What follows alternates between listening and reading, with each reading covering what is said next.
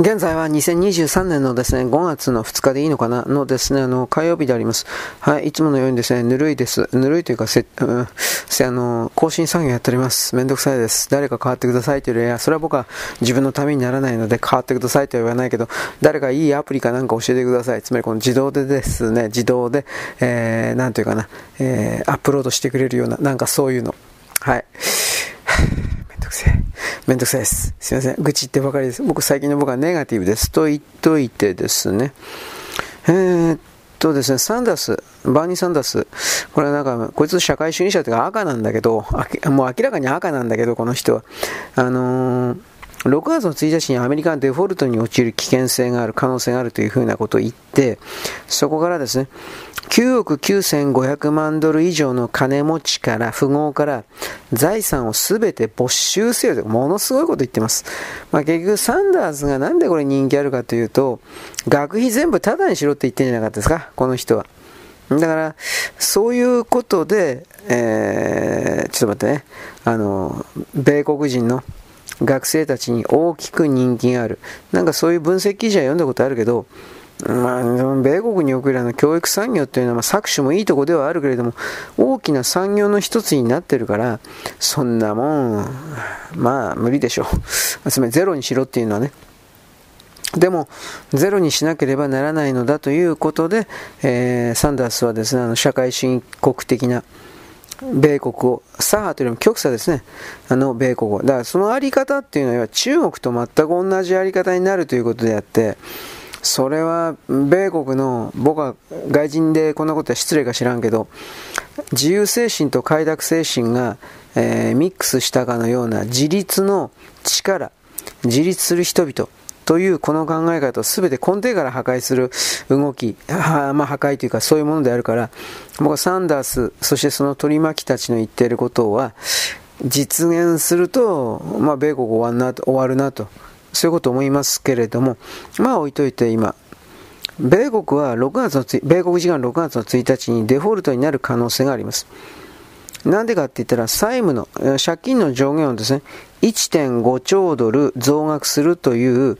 バイデン自称政権のですね、提案を共和党が賛成してません。今のところ。現在アメリカの借金というのは31.4兆ドル。こんなものはももちろん表に出ている借金であって、実際には裏帳簿というか帳簿の外にオフブックという言葉でしたっけ？オフブックか何かでいっぱいもっともっと抱えていると思いますが、今そんなこと言ったって始まらないので言いませんけれど、過去102回そのような、あの借金がね、積み上がった時に、借金ここまでしていいよということの上限枠をあの常に上げて、あの上昇させてきたきたわけです。で、それらの借金をどこ、今までは日本とサウジアラビアと中国、これらが、あの、米国の国債なんかを買う形で、米国を支えてきたけど、中国はもう、あの、支えてません。サウジもどうかな？今、自称バイデン政権と非常に仲悪いんで、うん、支えてないような気がします。そうすると日本、日本からむしり取るだけですね。そういうことのとんでもなさは全部日本にかかってきております。もういい加減なんか、うん、でも米国と現実問題として米国とじゃあ手切れるか手切れない。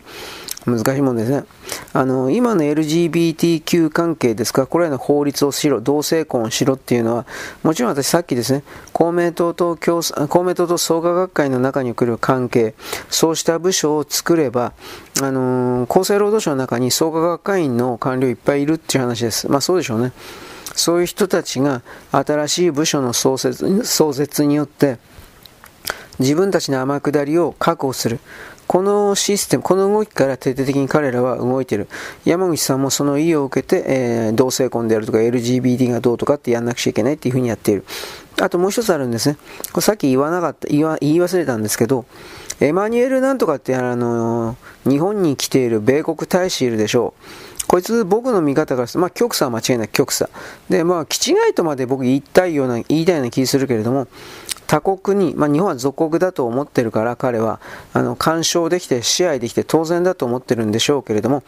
同性婚を認めろ LGBTQ 法を成立させようと。これ自らのエゴじゃないかなと普通に思うんですけどつまり権力の確認というかね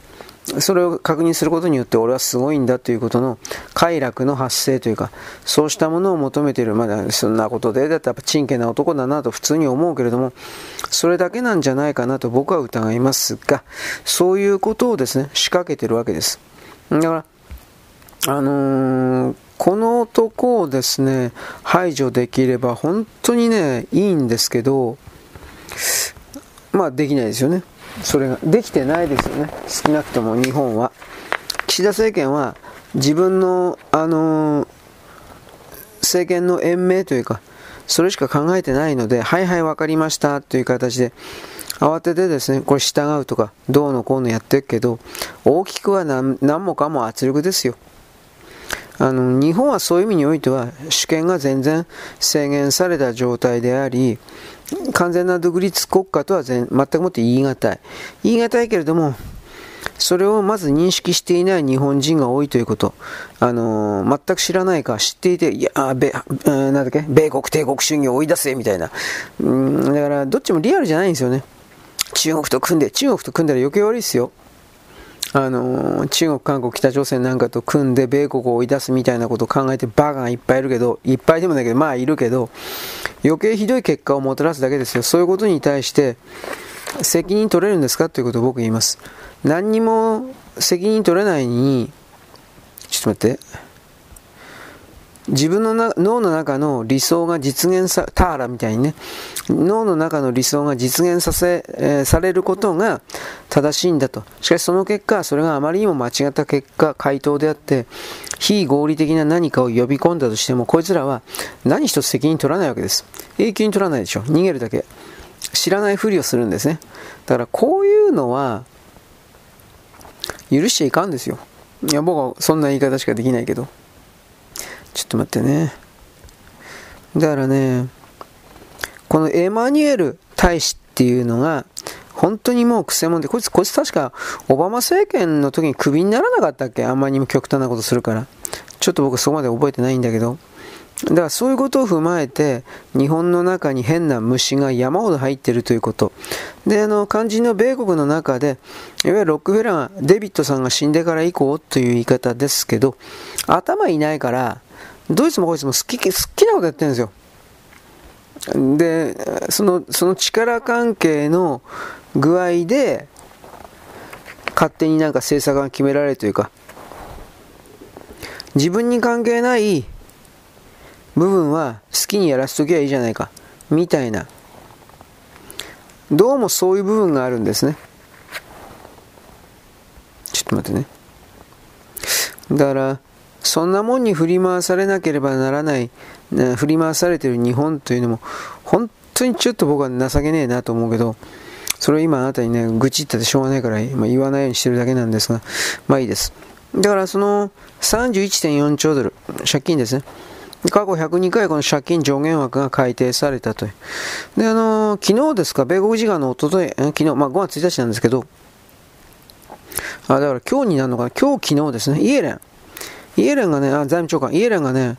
議会が早く決議してくれなかったら、6月の頭早々にも政府の支出ができなくなる。まあ、早いじゃん。あの、公務員に月給払えなくなるって言ってるんですよ。公務員に月給払えなくなる国ってのは終わるんで、だからまあとりあえずその警告書簡をマッカシー下院議長に送りました。で、これはまあ共和党が反対してんのが、もちろん条件闘争なんですよ。あなたもご存知な通り。あのー、バイデン自称大統領が提案している学生ローンの免除。これ4.5兆ドルをですね、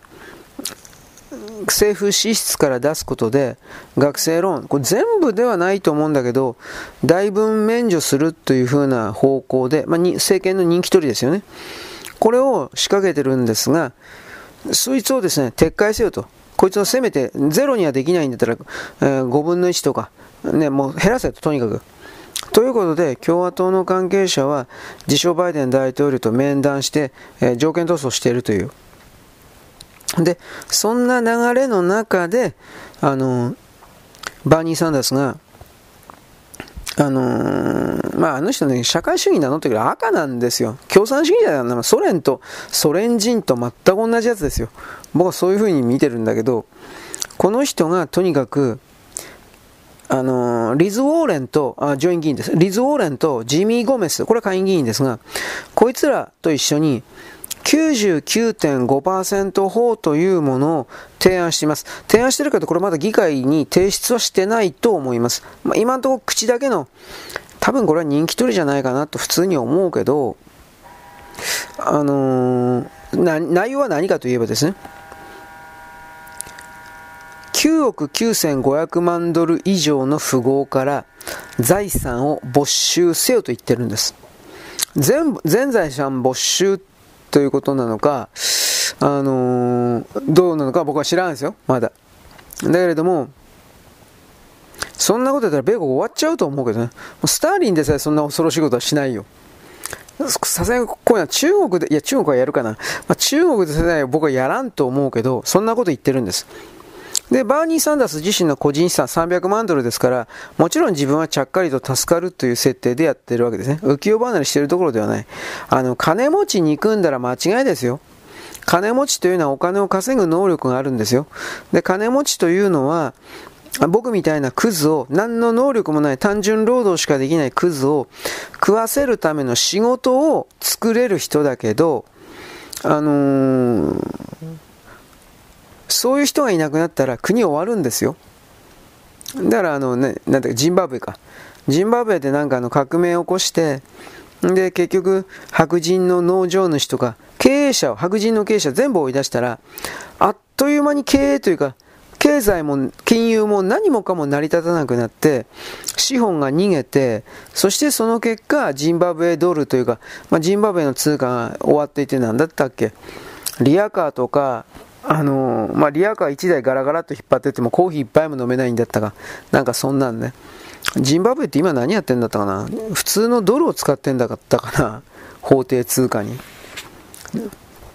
人民元だったかなあの、アフリカ地域もなんかそういう法定通貨に人民元そのまま使うとか、なんかわけのわからんこと言ってるのいるんで、正直どうなってるのか僕知らない。そこまで調べてないんですけど、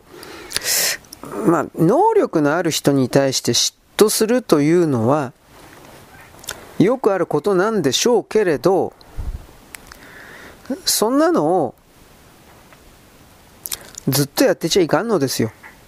はっきり言うけど。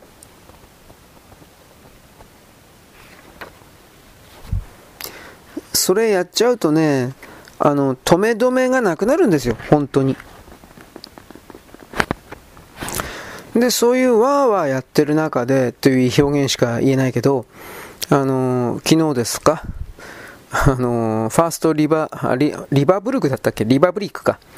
リパブリック？ファーストリパブリック。まあ、でっかいでっかい銀行だそうですけれども、こいつが破産しましたよね。あの、シリコンバレー、そしてシグニチャー銀行。で、クレディ・スイスが破産しまして、で、あのね、ファーストリパブリック銀行。だからこういうの見せられてると、やっぱ欧米世界における、あの、紙切れ経済ですよね。金融経済って言ってるけど。この紙切れ経済が、本当にやばいとこ来てんだねっていうのが、まあわかるわけです。僕はそのね、金融資産的なものを何か持ってるだとか、そんなこと全くないから、あの、あ、でもそんなこと言ったって、勤めてる会社とかそういうものが、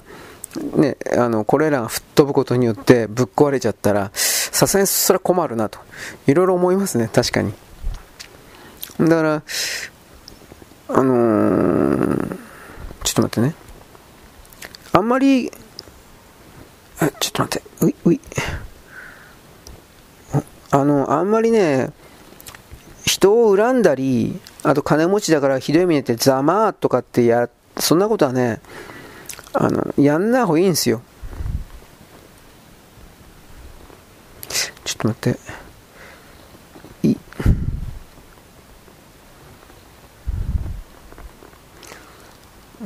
えー、っと、よし。結局それは巡り巡って自分の方に来るんですよ。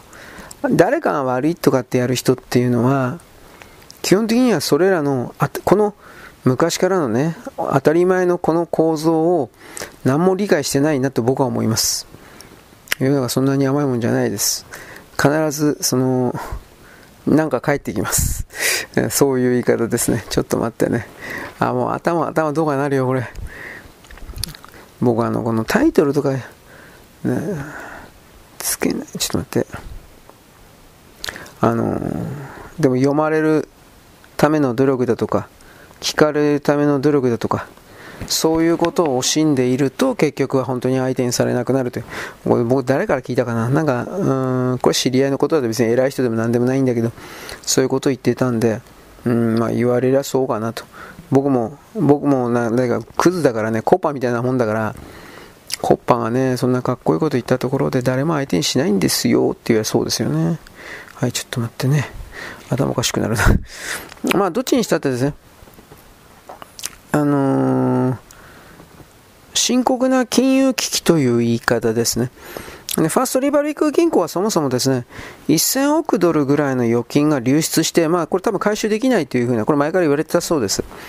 で、シリコンバレー銀行が倒産した直後なんですけども、ファーストリパブリックの、ね、株価というのは115ドルから3.51ドルに大暴落しています。つまりそれはどういうかことかというと、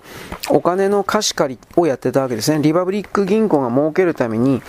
シリコンバレー銀行に投資の形で金を突っ込んでいた、貸していたというか、まあそういうことはみんな投資家みんな知ってるわけですよ。やっぱ命の次に大事なお金を扱ってるわけですから、そのあたりをごまかすことなんかできないです。となると、じゃあこれからどうなっていくのか。あのー、やっぱどうしても僕はこれはね、リーマンの時のことを思い出します。リーマンも結局、モルガン・スタンレーじゃなくて、なんだ、スタンレー、モルガン・スタンレーだったかな。まあ、なんかでかいのとりあえず潰れたんですね。リーガンの潰れる前、あのー、リーマンの潰れるちょうど1年前ぐらいに。んで、その時も、抑え込んでいるから大丈夫みたいな形で、まあ、米国躍起になってね、あのー、金融の信用不安を抑えるってやってたんですけど、まあ、今回もね、あの、リバブリックに関しては、モルガン・チェイスが、JP モルガン・チェイスが買収するとすぐ発表はしたんですけど、一応920億ドルの貯金、預金とですね、あとは1730億ドルの貸し出しの債権と、つまり相手に貸してる分ですね。あと、84の支店舗の営業をまず受け継ぐんだと。で、もちろんモルガンは人員減らして効率経営に当たるというふうな。うん、でもモルガンはね、銀行預金利息というのは0.01% なんですね。で、アメリカの FF レートは何かと言ったら4.75%。そんなもんで、いや、うまいこといくんか、今いろいろ僕は思ったけど、ただしかしそれでも、この、すぐ発表としてモルガンが買収するから大丈夫的なことを言わんと、アメリカに金融パニック、取り付け騒ぎ的なものいろいろ起きるんだろうなと。ジャミ・ダイモンというですね、モルガンの CEO がいるんですが、この人が銀行システムは健全にですね、動いていくから心配しないでいいとか言ってすぐ言ったんですけど、結果的にその、全部その、米国のお金が預金集中というか、もう集中して集まっちゃいますよね。だ逆に何言いたいかと、モルガンが運用に失敗したら、まあ、俺は終わっちゃいますね、という表現になるよね。これ分からんけど。だから、この辺りを僕たちは、あの、あんまり、他人の山の席、他山の席でしたね。という風な形で、知らねえよ、んなこと、とやっちゃいけないんですよ。それは僕は本当強く思うんだけど、まあ、その、その辺りってやっぱりほら、大きくお金を持ってる人同士でないときっと実際のリアルの心情として、心情として、あの、共有できないんだろうなと思って。僕お金もないしね、そんなあの、お金持ってる友達とも僕友達いないんです。もういないからね、うん、まあどうなんだろうね、もう、会議的な言葉をね、ただ出すだけなんですよ。どうにもならないというか。うーん、なんかね、で、これらをもちろんね、あの、抑え込んでいくんですよ。間違いなく。だけど、そういうのがやっぱ24年ぐらいに、来年ですね、2024年ぐらいに、ドーンと何でも出てくるのかもしれないなという強い危機感ですか。これをやっぱ僕は持ちますね。あの重なっちゃうということを言うんですよ。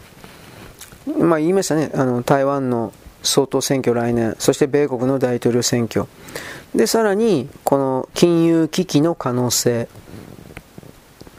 で、そういうのにさらにね、もっと言うんであれば、天変地異だとか、ウイルスだとかが重なってくると、これはもう何にも人間には施しようないですね。だから、多分、そこまでやると、コンコントロールできなくなるんで、事態をコントロールできなくなるんで、例えばいわゆる悪魔教的な人たちがいたとしても、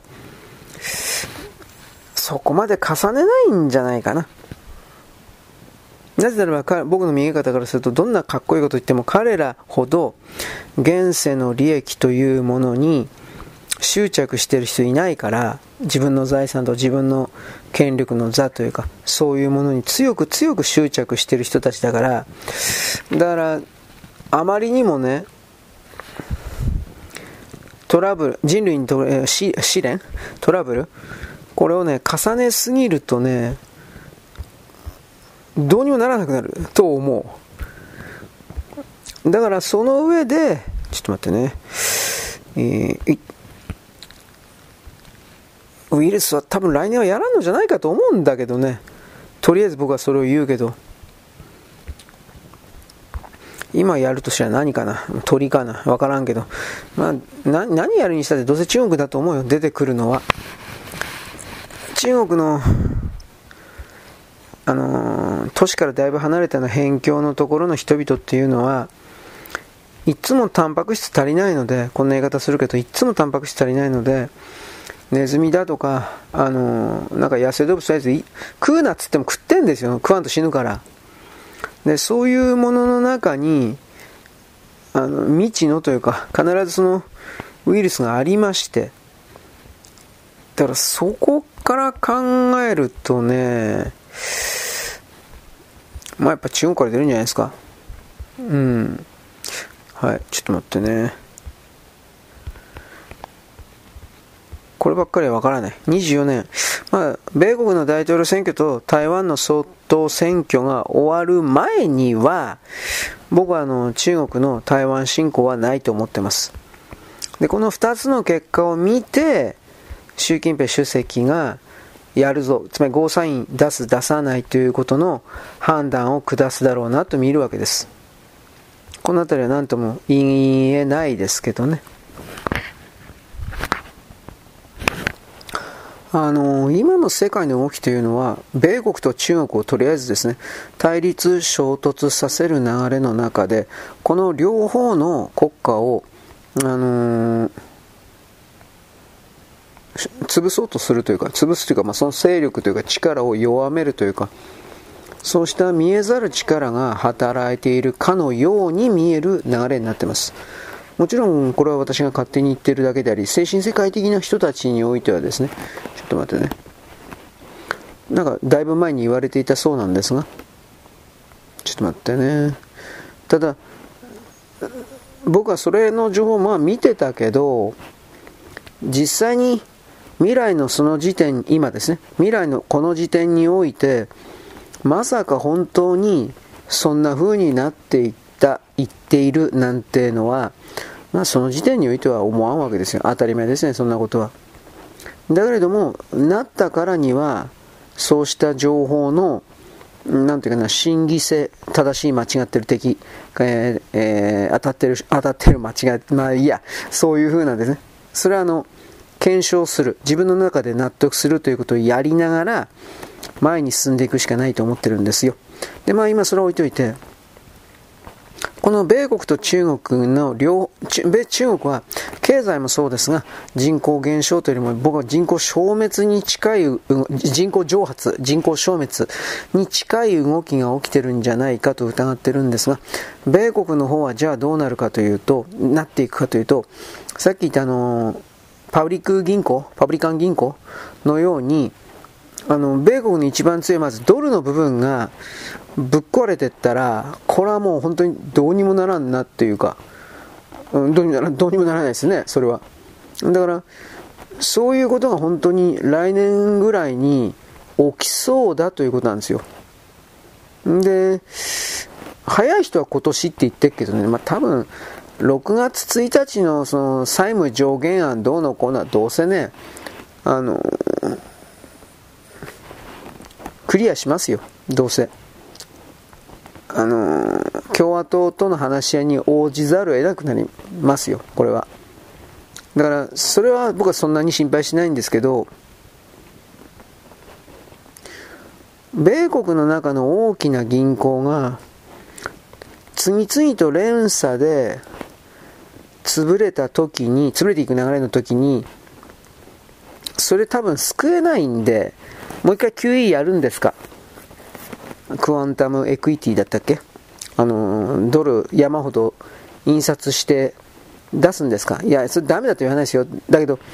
それやったら、今の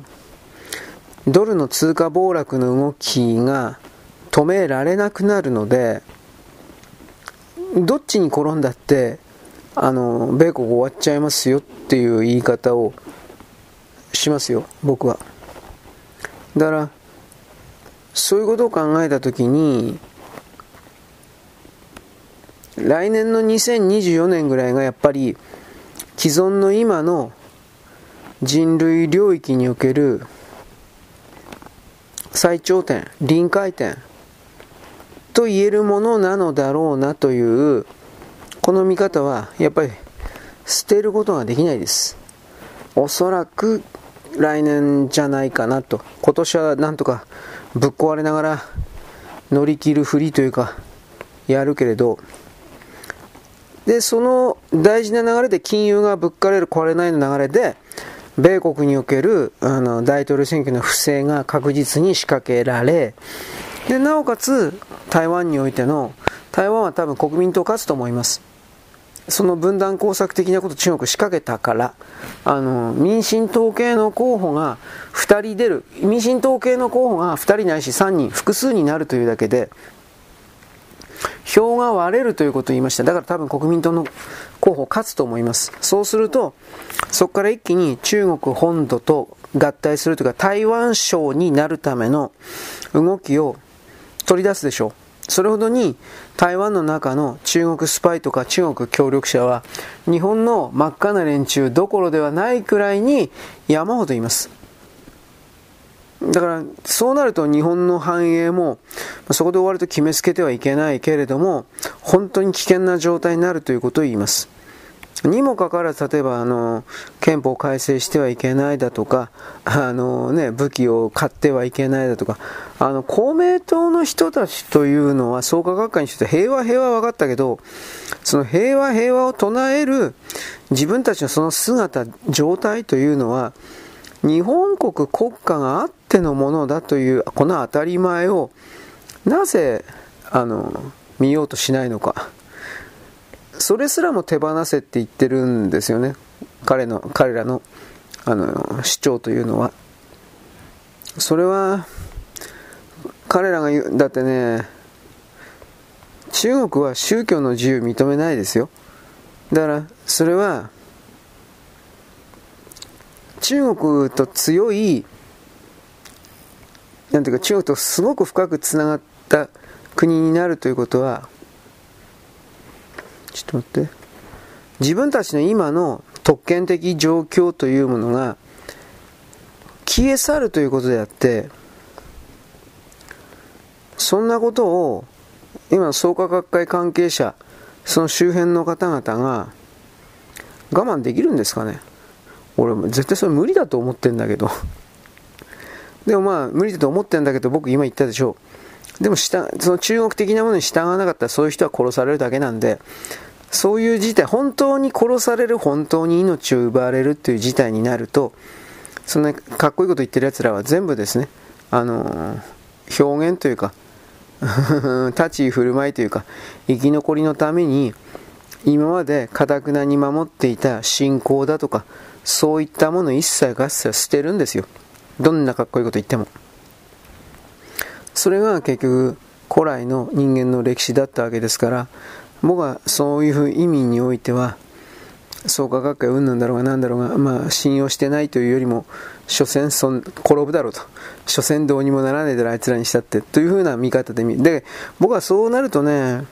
僕みたいな反中的な人は真っ先に牢屋にぶち込まれて内臓の一人で死ぬんで、それはなりたくないんでね、こんな風に喋って伝えてるっていう言い方は当然あるんですけど、まあ、とにかくその米国、米国もぶっ壊れる、中国も壊れる中で、米国は28日、米国時間、大統領選挙に自称バイデン出るって言いましたよね。民主党には現時点では有力候補は誰もいない。で、28日、FOX ニュースが世論調査しました。そうするとすごい結果が出た。まあ、FOX の調査だから若干やっぱり、あの、バイアスかかってるとは思うけど、バイデンの支持が62%です。そして RFK。RFK というのはあの JFK の弟にロバート・ケネディっていうのはいたけど、ロバート・ケネディの息子、次男です。RFK、ロバート・ケネディ・ジュニア。こいつがその時の調査で19%を出しました。およそ20%です。2016年にもこの人は選挙出てるんですけど、いや、もう、泡沫候補。なんだこいつはみたいな、ゴミ名みたいな、そういう扱いだったんですが、あのー、いきなりこんなね、数字が出るわけです。で、さらに、あの、マリアン・ウィルソンという民主党系の女の人がいるんですが、これはもうはっきりゴミ以前の問題だというふうに、あの、認識されていた、処理されていた人なんですけど、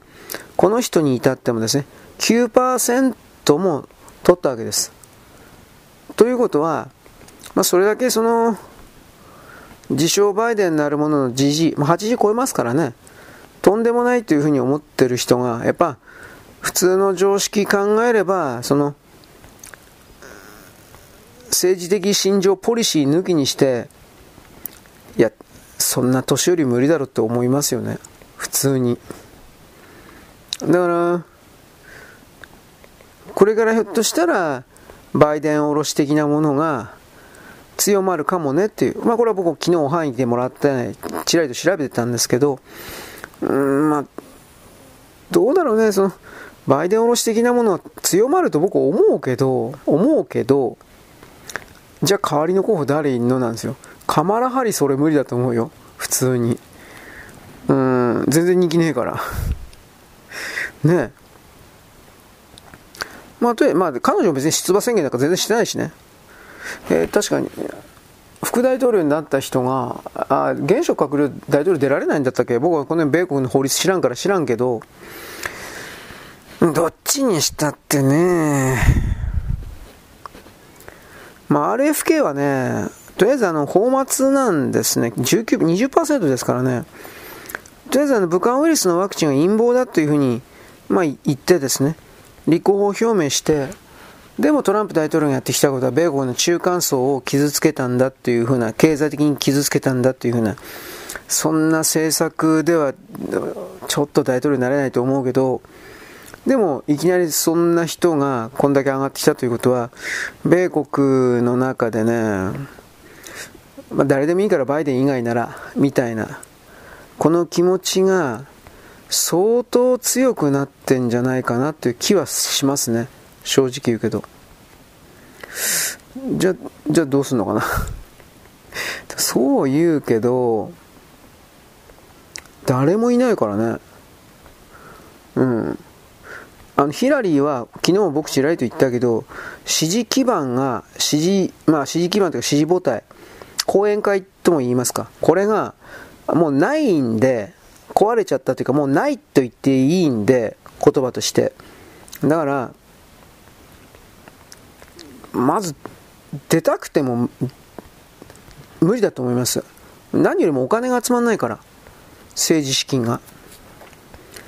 トランプ大統領はあの政治的陰謀の逮捕によって個人献金が今でも集まっていて、昨日の段階での僕の知ったのでは、12億円、個人献金で集まっていると。法人献金じゃないですよ。個人ですよ。個人献金で12億円集まっていると。で、その流れで、法人献金というか、大口のお金持ちが、トランプで、やっぱトランプ大統領に金出すよっていう風になると、流れがやっぱりガラリと変わるわけです。こればっかりはわからない。うん。まあ、民主党本当にいないんだな。さっき言ったのマリアン・ウィルソンって言ったでしょう。これは女の作家さんなんですけど、ユダヤ人で女の作家で、有名な人だそうなんですけど、いや、とてつもない、まあ、子供、まあ、年寄りですよ。おばあさんですよ、正直言うけど。無理だよ、どう考えたって。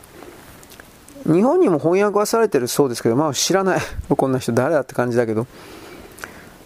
まあ、とりあえずあの、2024年においては共和党は政権奪回トランプ大統領になると思います。今のままだったら、ディサンティスよりもはるかに、あの、支持率が高い。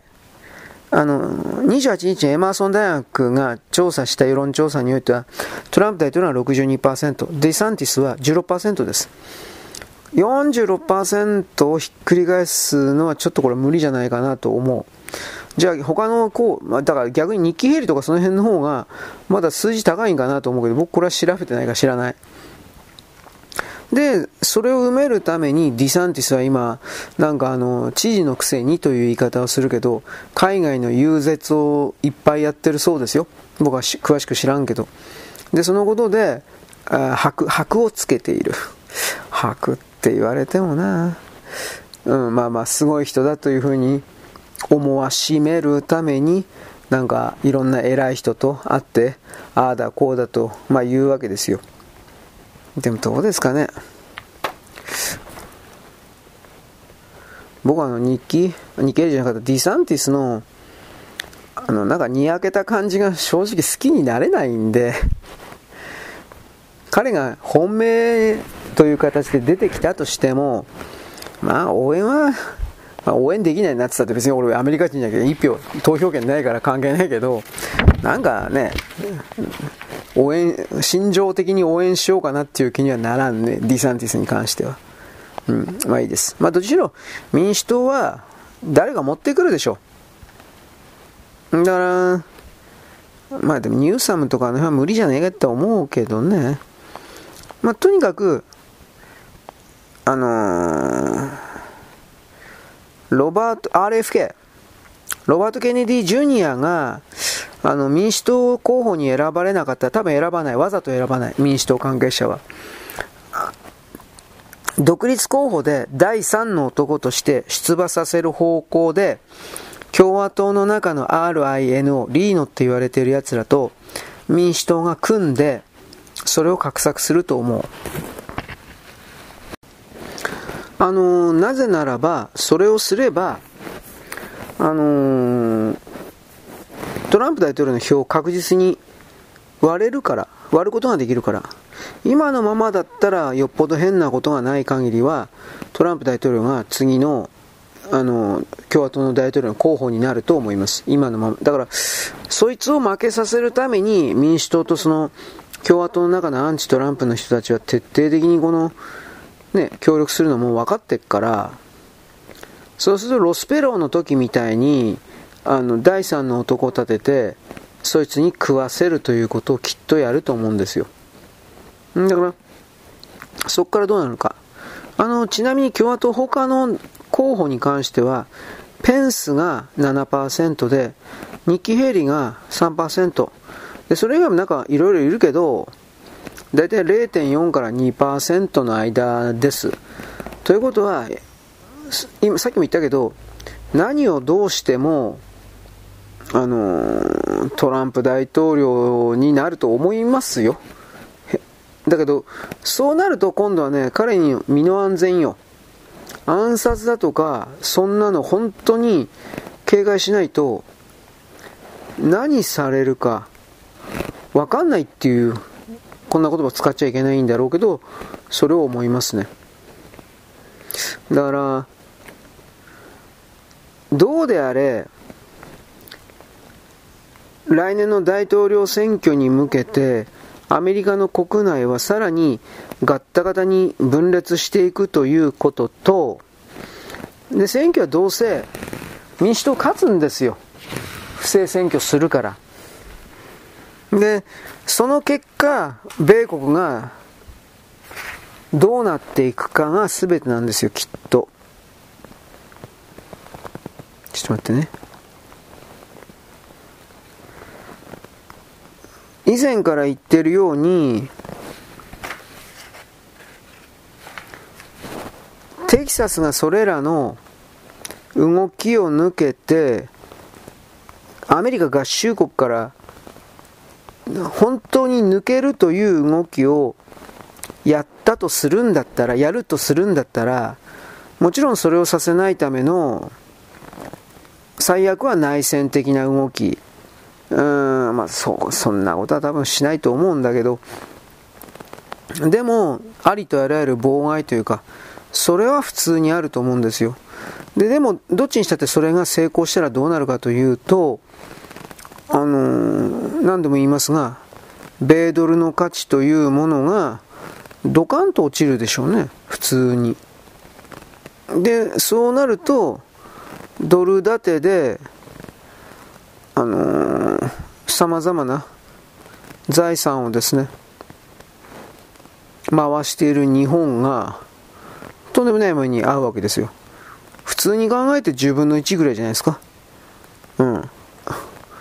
価値が。うん。だから、1億円持ってたもんがあっという間に1000万円とか、1000万円で済むだろうか。うん、だから、それをですね、僕たちは覚悟しないといけないわけです。まあ、覚悟つったってな。ね覚悟つったってそんな、なんていうか、まあ、僕はね、大きなお金とか別に持ってるわけじゃないから、なんとも言われないけれど、ちょっと待ってね。いわゆる富裕層的な人がどうするのかですよね。で、僕は昨日言ったけど、金価格がもうやたらめったら、べらぼう、もう1万いくんじゃないですか、本当に1グラム。今9000、9000、9900円 ?9800 円？だからそんな感じになってっから、1万円超えるんだ、1グラムですよ。1万円超えるんだろうなということを考えたら、うん、やっぱそのお金持ち的な人はやっぱなんか気づいてんですかね。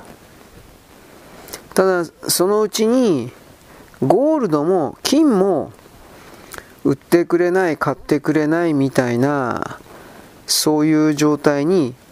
突入するかもしれないですねというこの危惧は僕の中にはありますね。あの今のそのゴールド云々に関しても。米国なんか確かあの個人が金を持って資産形成することそのものを禁止してたんじゃなかったですか？金貨ぐらいは持ってもいいのかなと思うけどいわゆる金の延べ板みたいなものは買っちゃダメなんじゃなかったですか？僕はそんな記憶があるんですけど。だからそういうのが将来的に日本の金融経済空間の中に発生するかもしれないですねというその器具は僕は持ってますね。で持ってるゴールドを なんか紙切れと日本政府発行の紙切れと交換しろみたいなまあ、強い圧力というか力がかかってで最終的にその紙切れがクズになるクズ紙になっちゃうというそういうことさえ本当は考えたくないけど考えないといけないという嫌ですよね。まあでもお金に縛られてるっていうのはそういう何というかな危険な部分とも折り合いをつけていかないといけないわけですからね。なんとも言えないですね。で、とりあえず世界はだいぶ、ちょっと待ってね。混乱というか不安定な方向に走っているという記事が、まあ、それ世界各国のね、いろんな公開報道を見るだけでも、いろいろと出ているわけです。特にこの、ちょっと待ってね。ロシアとウクライナの戦争が続くことによって、米国があの自分のところの在庫兵器を出すというのも当然やってるんですけど、これをですね、なんていうか、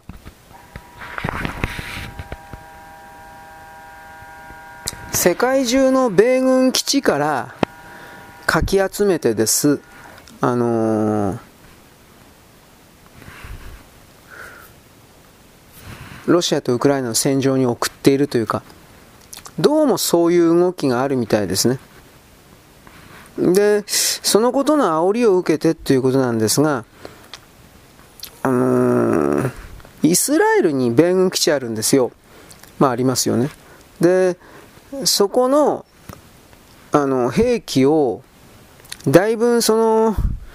ウクライナに軍需品を輸送しているという事実があって、ウクライナの軍事、あイスラエルの軍事関係者は、だいぶ懸念を、まあ、表明しているというか、いやいや、これどうすんの？僕たち、僕たち守ってくんないの？みたいな。イスラエルはもちろん単独、いや単独ではちょっとそんな守れない。かっこいいこと言ったらそこまで強くないだろう。だから単独でそんな守れないんで、やっぱりね、あの、そうした米国の極端な動きに対しては、いつもやっぱ強い警戒をするわけです。ちょっと待って。で全然関係ないですけど、僕これあの、今録音機やってんですけど、ちょっと待ってね。ボイストレックか。さっきあの、一時停止だと思ったら、えー、なんかいきなり今、ちょっとあのディスプレイ見たら、いや、いきなりね、2本目になっててね、あれ？とか言って、多分ね、ま、これ後で確認しますけれども、多分間違えて停止ボタンを押したんだね、これきっと。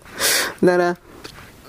1本目をね、最後の方、聞いたら、物理といきなり切れてる、切れてるかもしれないけど、それ僕が間違ってですね、一時停止じゃなくて停止ボタンを押してしまったからということをちらりと覚えておいてください。まあどうでもいいんですけど。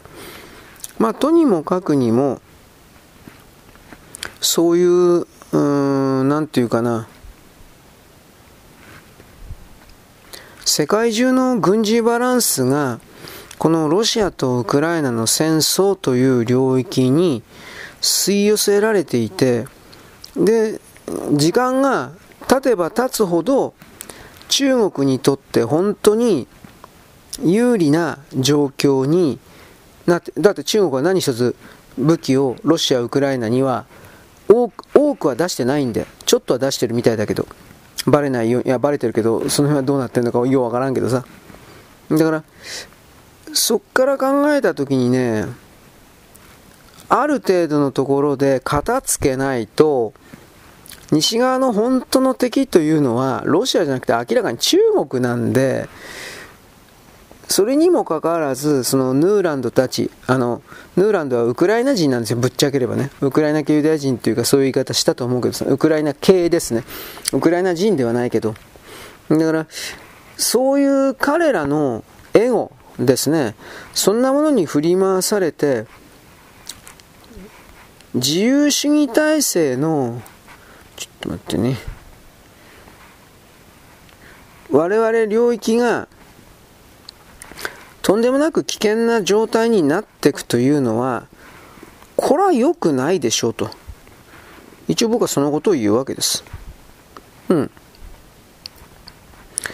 まあ、とりあえずあの、イスラエルから運び出した軍事物資を、あの、ロシア戦線というかウクライナ戦線に送っているけれど、それらの補給がいつ行われるかに関して、米軍からの、あのなんていうかな、お知らせですか。それがないっていうことに対して、イスラエルの政権担当は、もちろんですね、あの懸念を表明しているということです。もしそんな状態をイランに攻められたらどう、まあ、イランは直接攻めてこんと思うけど、ちょっと待ってね。はいと。やはりあの、人の言うことは聞かない、一致団結をしないというユダヤ人たちではあるが、国防だけに関しては右も左も全て必ず一致団結するような人たちだからその部分としてのこの兵器ですね。これをなんだろう。やめてしまってるというか、まあ、少なくなってしまう。不安だと思うんですよ。でそんなことやってるとねイスラエルもイスラエルは本当に塀の上に立ってる人たちっていうくらいに天秤棒やじろべバランス外交右左ふらふら触れながら国家を動かしているというぐらいにですねまあ、ある意味危うい人たちという言葉も使うけどそういう人たちなんで、まあ、現実感覚に乏しいんじゃなくて現実感覚が鋭敏すぎるとも言うけれどそういう人たちが米国と距離を置くようになってしまったらあの米国自身も間違いなく損だろうにというふうにこれ僕思うんだがそんなこと考えないんですかね。この辺りが僕は何とも言えないです。まああのちょっと待って。こういうのはあの西洋近代におけるグリード強欲ですね。合理主義の合理とも言うんですが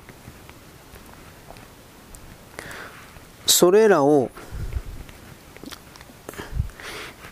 突き詰めすぎた結果ういうい。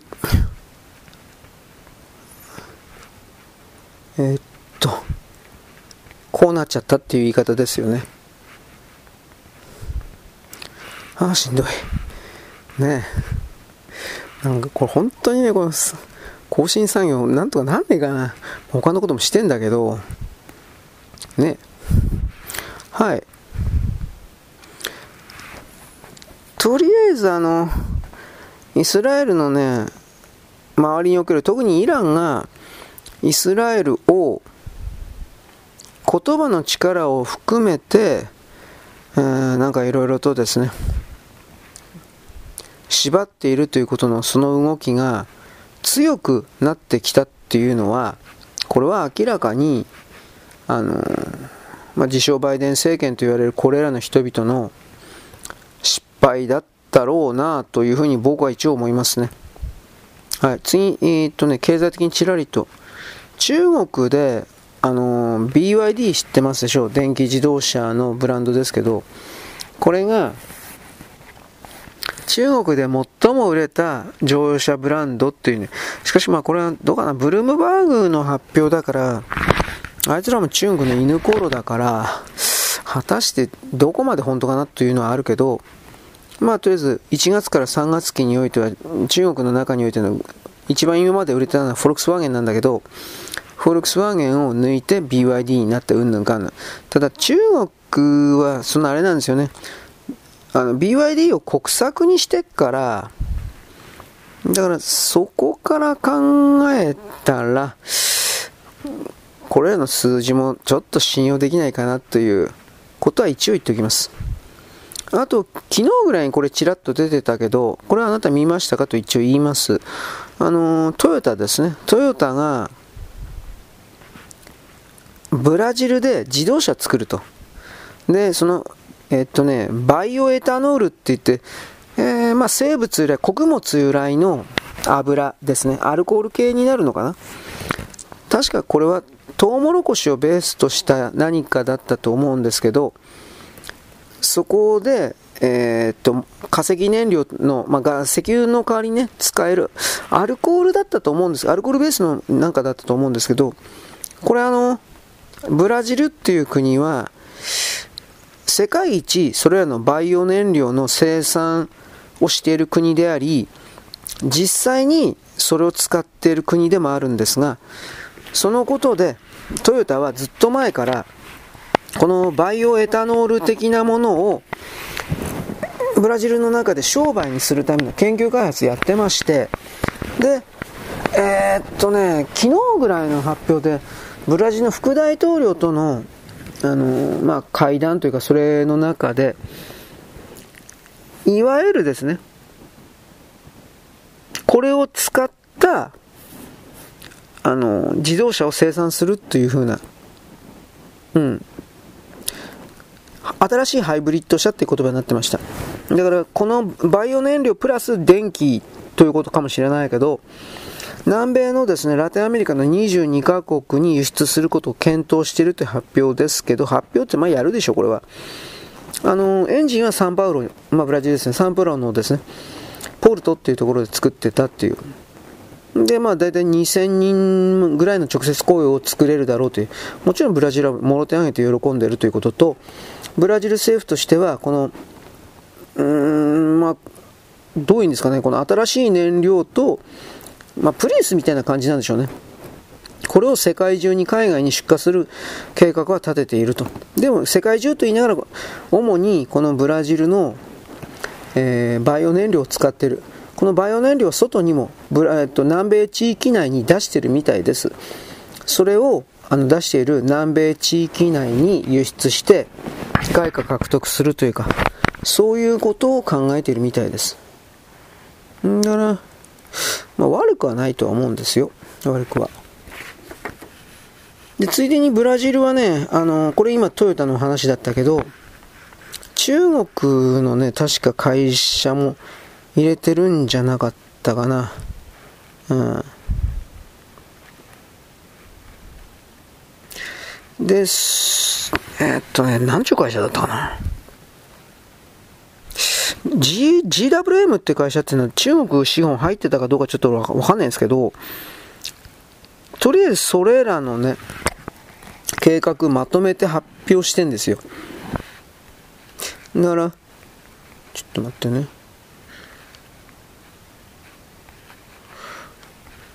世界の形は急速に今までの新興諸国と言われていた人たちがお金に変換できる商品を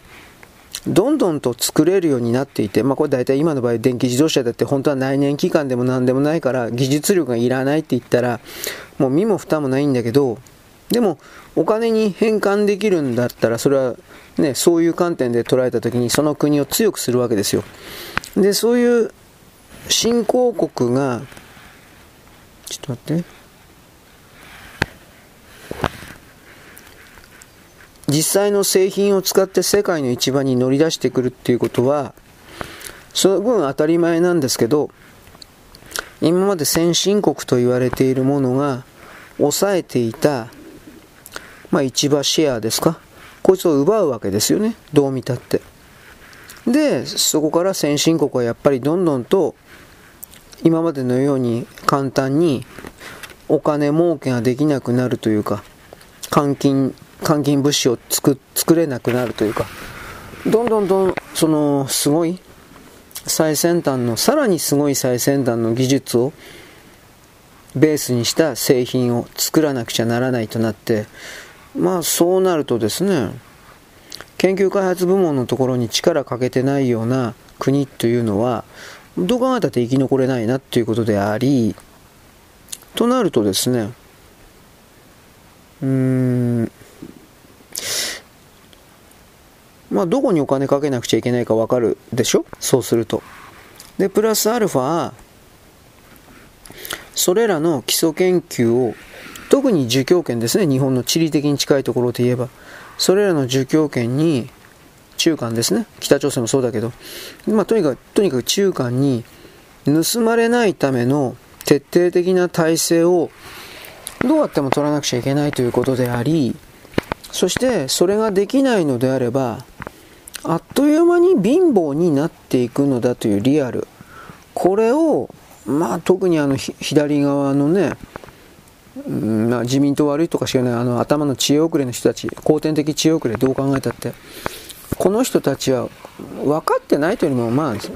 分かろうが分かる前はどうでもいいんでしょうね。彼はひっくり返すことだけに何か全てをかけていて、ひっくり返した後のこと何も考えてないし、もそもそも何も構築できないでしょうね。力がないから。まあこれは僕たちあの民主党政権というものが中国人、中国政府の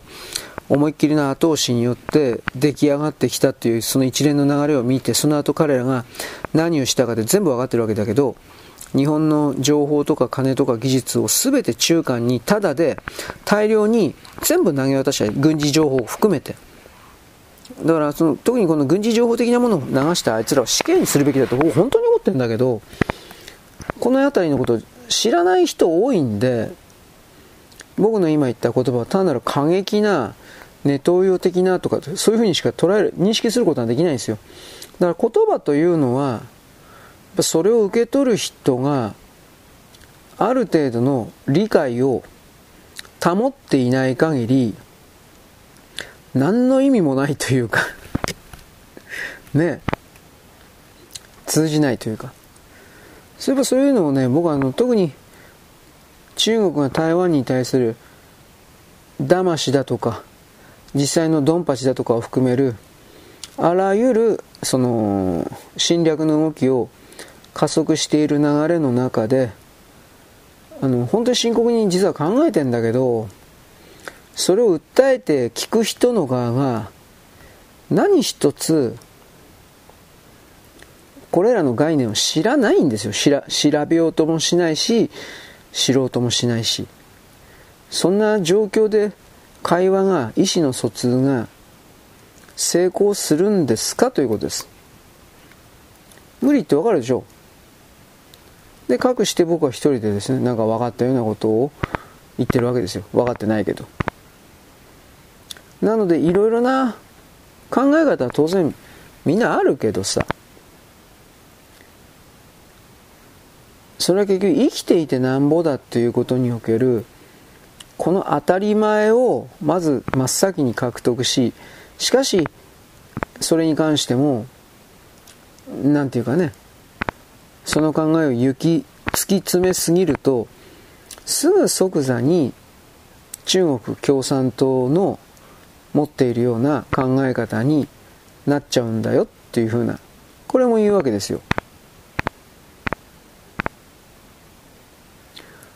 だから、ね、まあ、ちょっと待ってね、よいしょ。生きてさえいるのなら自由はなくてもいいよねっていう考え方、中国共産党は。で、生きているということは中国共産党、つまり少数の勢力に、その命令に素直に従うだけの存在の国民しかいない状態の方がみんなが生き延びられていいよね。自由は我慢しないといけないよね。とかってなるわけです。僕はそれは絶対になんか違うなっていう立場でいるもんですから、そういう部分をね、多くの人が自由とは何ぞやという意味を含めて、いろいろと考えるというか感じるというか、してくれた方が本当はいいんだけどなと一応いつも思いますよ。僕はいつもチャランポランだけどね、中身何もないけど。みんなは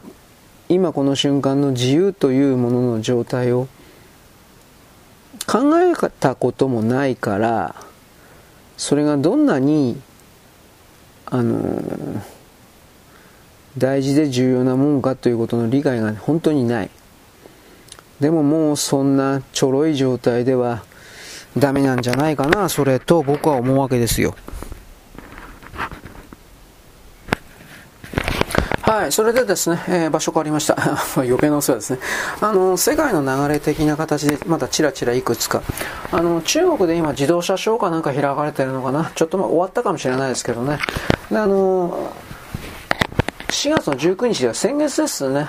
あの、上海の国際自動車ショーというのがあったんですが、ここで、あの、中国のメーカーが、まあ、中国の CATL というところで、まあ、これで、バッテリー会社っていうふうに、まあ、大体これ考えときゃいいのかなと思うんですが、そこがですね、新しい蓄電池、バッテリーの発表したということ。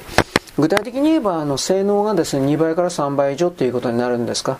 いわゆるあの重量エネルギー密度という、つまり小さな体積でたくさんの容量の電気を貯めることのできるバッテリーということですが、もしこれが本当ならという前置きをします。本当なら確かにこれは、あの、なんていうかな、電気自動車、電気自動車業界における、えー、ゲームチェンジですか？そういう言い方にはなると思います。2倍近い重量エネルギー密度が達成されているわけですから。つまりあの同じ例えば出力でも重量が軽いということになりますね。または同じ重量であっても長距離走れるとか馬力が出せるとかそういうふうになりますね。ででも中国の場合は投資家を騙すために官民挙げて嘘をつくということがこの官民挙げて嘘をつくからねそれはちょっと信じられんけどそういうことがあるので何とも言えないです。ただここ結構でっかいところなんでだから会社がね、このバッテリー発表したところが、その西側世界で今まで培ってきたような、すべての信,、うん、信用、信頼をぶっ壊してまでそこまで極端な嘘をつくって言うんだったらまあさすがに彼ら終わると思うんで多分嘘ではないと思うんですがこれ分からないところがあって中国というのはとにかく経済よりも明らかに政治が強いところなんですよ。でそれがどんなに例えば政府がね A という会社を助けなければならないと決めたら中国共産党が A という会社を助けなければならないと決めたらそこに投資したらお金をドブに捨てるだけだということが100%分かっていてもあの政府が中国共産党が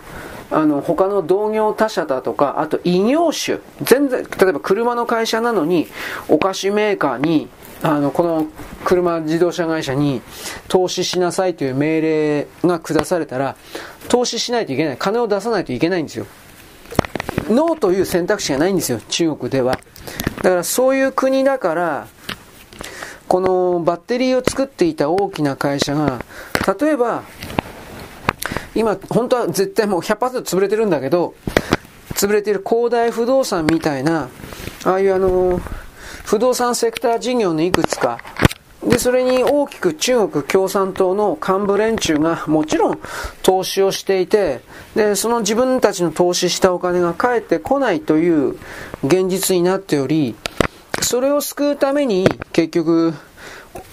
たくさんのお金を持っている民間領域から、これを助けなさいという命令を出してくる、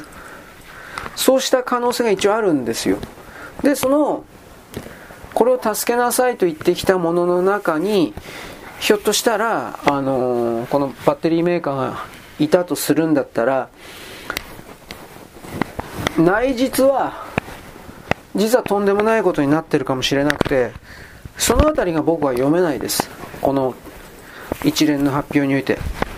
彼らは、繰り返すけど、個人が誰かに対して嘘をつくっていうんじゃなくて、個人も集団企業も、そして国さえも、あの、外側の人々に対して嘘をつくので、それに対して何のためらいもないんで、悪いと思ってないんで、こういう一見バラ色の情報発信も飛びつくことができないんですよ。すごい技術ですね。我が社と提携してください。お金を出しますからライセンス生産をさせてくださいみたいなことをやって近づくと、金だけ取られて、あとはいつまでたっても物が完成しないだとか、金だけ取られて、実際量産しようと思ったら、ぶどまりがとてつもなく悪いとか、つまり100個作って1個か2個ぐらいしかまともなものがないっていう状況になったりだとか、で分かんないんですよ、はっきり言って。そういうことあり得るんですよ、中国って。だから、どうもな、だから僕ね、なんでこんなこと言うかというとね、日経がまずこれ出していたということとね、この CATL っていう会社の関係者が、研究者とか社長が、あの、量子力学だとかね、そういう、今あの、中国がね、中国の軍事関係領域が、量子間通信、テレポーテレポート通信だとか、そういうものに成功したんだというふうな謎のアナウンス出してるんです。正確に言えばこれは中国人の科学者がその量子間通信の研究をしているオランダ人の科学者と研究成果をしていて、で、研究、研究していて、それの実験の去年なんですよね、確か。その実験で、あのー、量子間通信、中国とオランダでやったのかなアメリカでやったのかよくそばに詳しく知らんけど、量子間通信の実験をやったら成功したんだという発表したんだけど、僕はこの発表そのものが本当かどうか疑ってるんですよ。んな、んな都合がいいかよ、みたいな。で、もう一つあればね、だその量子間通信的なものが、今回のその技術の発表というか、その裏側にあるんだというのは結構だけど、中国共産党は、そうしたその量子間通信的ないろいろな根幹技術を民間領域に開放するわけないんですよ。もしそれが本当なら。軍事技術だから。まあそういうものの生産工程とか含めて、肝のところを押さえていれば大丈夫だと思うか知らんけれど、あの、西側の世界における逆解析、リエンジニアリングですか？それをやっぱりその、馬鹿にしちゃいけないです。中国だけがお箱じゃないです。逆解析の、その技術解析というのは。だからそんなことは中国一番よくわかってるはずだから、もしこのバッテリー技術における量子間、量子間、まあ量子技術ですか、量子間通信じゃないけど、量子技術。これらを応用したうんぬんかんぬんというこうした情報が本当であるんだったら、人民解放軍がまずそんなことを市場に出すことを許すとは僕は思えない。だから、この情報、これらの情報が本当かもしれないけど、なんか、罠の匂いを感じる。まあ、金をね、騙くる、騙すための。中国のリアル経済の部分が本気でやばくなってんっていうのは、金融関係者にとっては当たり前の常識やもん。だけど当たり前の常識だけど、それ言っちゃったら自分の扱ってるマネー、金の流れとかがおかしくなる可能性あるんで言わないだけですよ。そういうことを含めた全体の騙しの構造があるから、こんな自動車云々で、バッテリー云々も、ちょっとはね、疑わないといけないんじゃないかなという言い方をしますね、僕はね。なんとも言えない。本当に嘘つきだからな。あのー、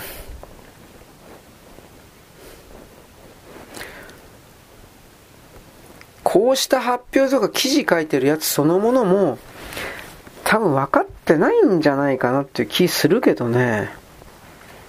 まあいいです。だ本当ならね、アメリカは間違いなく投資家含めて突っ込んでくるはずなんですよ。あの、その技術はおかしいとかないとか、うんぬん。だから多分、何らかの問題を抱えてるもんじゃないかなと僕は思う。部活にだから中国発、韓国発の情報は何もかも信じちゃダメなんですよ。本当に。本当に嘘から入るから。本当のことは言わない生物だというふうにそこまで決めて、あなたはあれらの状況権益を見るという訓練をしないといけない。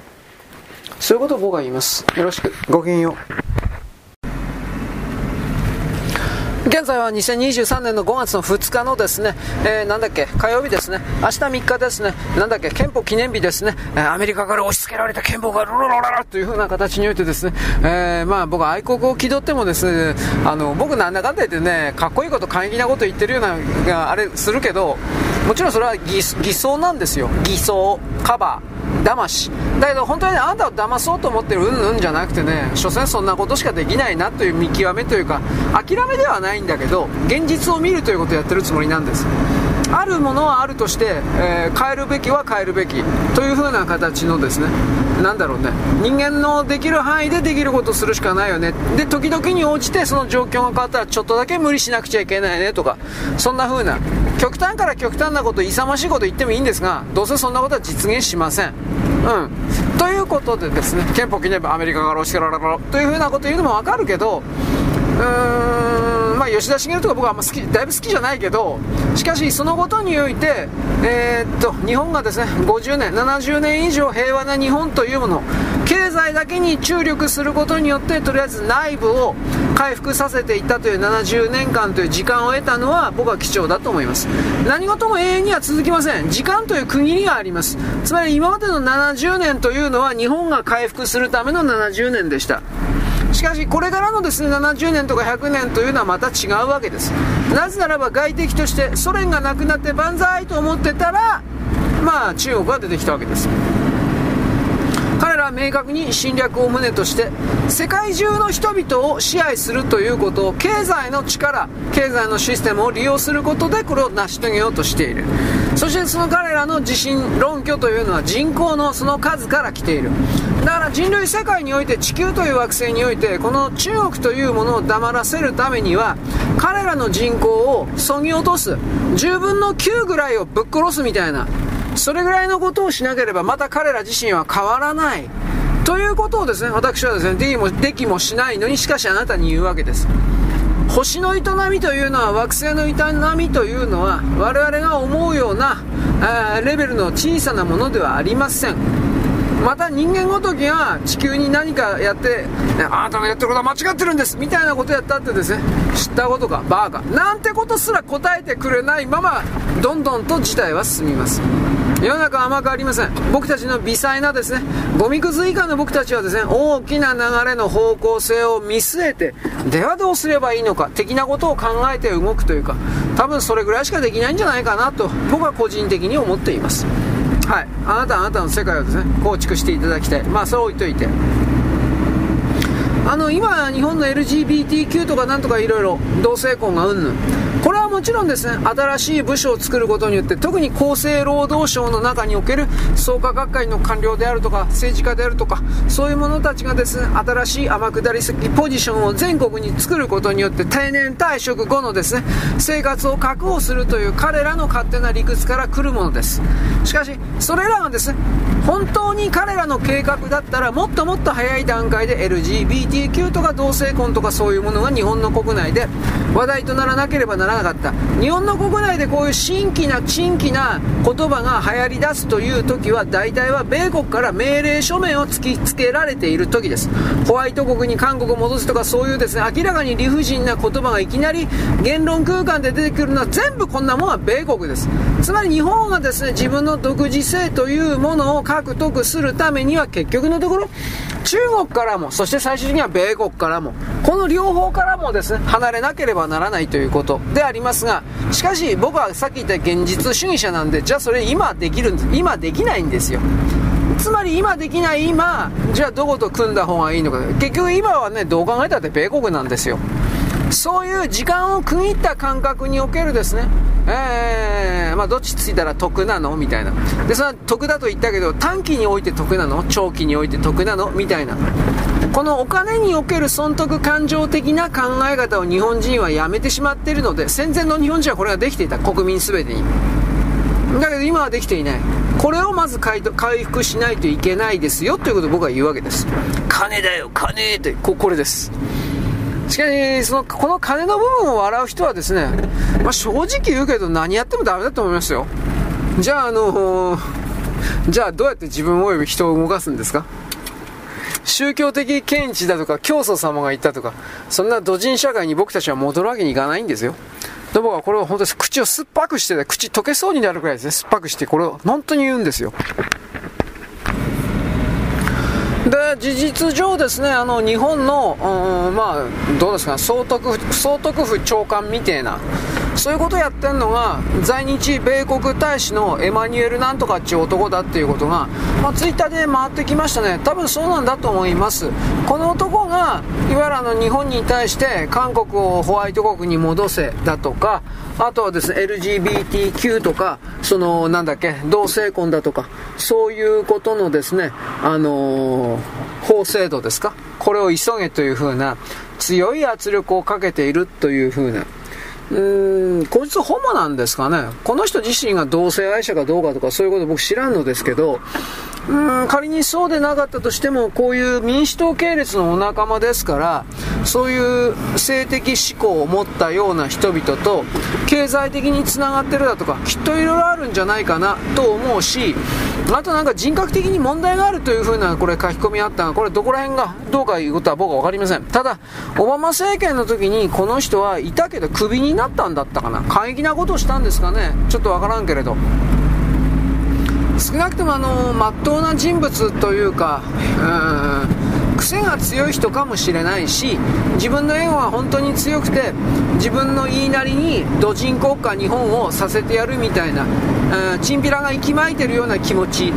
そういうのもあるのかもしれないしまたは本当に単なる使われてるだけの小物であって彼を操るような大きなさらに邪悪な力がありましてでこのねエマニュエルという個体を通じて個人的体を通じてえー、ていうかな命令をしている。そういうことすらあるかなと思いました。これは分かりません。分からんけれども米国がいわゆる日本米国大使が日本に直接政府に直接命令してどうのこうのファームーも大昔からあることです。僕たちの一番知ってる新しいのはライシャワあたりですね。ライシャワ駐日大使からあの辺のあたりがです。それはもっと前からいましたよ。GHQ とかね。で GHQ はもともとは民主党系列です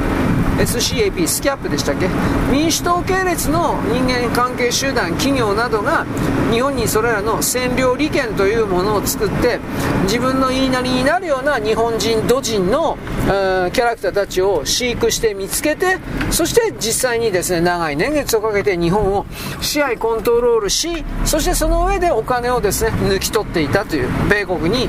えー、泥棒さす泥棒していたというか米国に泥棒していた。つまりまあそれは米国の金融証券とか何の価値にもないようなものを買わせることで、えー、お金をですね奪い取るということをやってたんですね。今でもやってます。で僕はさっきあの6月1日において米国議会米国の借金債務条件がうんぬんかんぬん。こういうことっていうのはどうせ通りますよ。うん。日本にいつでいろんな借金を払わせるどうせそういうつもりですよ。で多分ねあのこの LGBTQ がうんぬんとかそういうことにしたって、えそのお金をたくさん支払うからこれ以上エマニュエル動かすのやめてくれだとかそうした取引というかそんなのも起こり得るなこれからはと。僕はここまで思いますよ。結局は金をくれという風な営業活動領間運動である場合が過去の事例からして本当に多かったんでそういうのも含めてパワーなるもの力なるものを僕たちは捉えないといけないんです。まあ所詮全部金だよ。というふうに言うのも僕は本当はこんなこと言いたくないんだけどでもやっぱり現実がそうだからね、うん、金が命なんですよ。大体のところは。でじゃあそのエマニュエルがですねなんだっけな同性婚云々はあの憲法で禁止されてるからその憲法を変えろ的なことを含める圧力をかけてるそうだけど憲法を変えたら一番困るのはあなたたち民主党政関係でしょう。だからそういうことをエマニュエルは事前にレクチャー受けてなかったんだろうなと思う。憲法を変えないで内部の法制度変えて同性婚がみたいなむっちゃしない。だから日本には何でもできると思ってるんですよ。結局のところは。そういうところが米国の一部の支配層の本当に傲慢なところです。自分たちは法を守らないけれども、お前たちは守れ。これ中国人の考え方と全く同じですね。つまり人間というのは洋東西を問わずですね、あの突き詰めると少数の勢力が大多数の勢力を言葉の力とかですね、命を奪うと脅しの力で従わせて当たり前だというふうな、このどうしようもない領域。これを全部見つけて始末しないとどうにもならんのです。ということを僕は言うんですね。いつもそういうことを言ってるんですけど。はい、よろしく。ごきげんよう。現在は2023年のですね、えー、っと5月の2日のですね火曜日であります。高浜原発高浜原発がです、えー、原子力規制委員会によってですね指摘によってですね追加工事改修工事かななんかする。でそのことでですね今年の夏までだったかなちょっと早かったかな。まあとりあえず来年じゃなかったと思うんですけど、まあ、とりあえず再稼働を急ぐというふうな形をですね発表しております。頑張ってほしいです。でえー、っとですね、えー、阿蘇山の関係かな。九州の阿蘇山の近くでですねメガソーラー。あのー、これ画像見てもらえば分かるんですが山肌の全てが太陽光パネルで覆われているという場所があってここはあの自然関係の国定公園か国立国立公園じゃねえよな。だから国定公園的な形のいわゆる自然環境を守ろう的な場所なんだけれども業者が今までは届け出をするだけで勝手にメガソーラーのパネル設置工事をですね簡単にできたんですけれどこれやってみたら、あのー、地盛りが全然できていないだとか排水ができていないだとか毒物が検出されるとかろくなことが起きてないので今後ですねで環境省はこれらのメガソーラーパネルに関するまず許可出さない。簡単には許可出さない。ということともうちょっと詳しい環境アセスメント的な書類を持ってこい。うんぬんだんぬん。とりあえずですね今よりははるかに規制をですね上げるというかそれを発表しています。遅すぎたくらいです。でもまあやらんよりマシなんでしょう。山口県の岩国のですねメガソーラーみたいなあれと同じですね。あれ中国がねあれらの関連施設にね例えばミサイルの誘導電波をね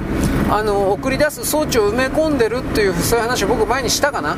うん、そういう可能性があるのでその視点で中国の設備全部見てほしいんですよ。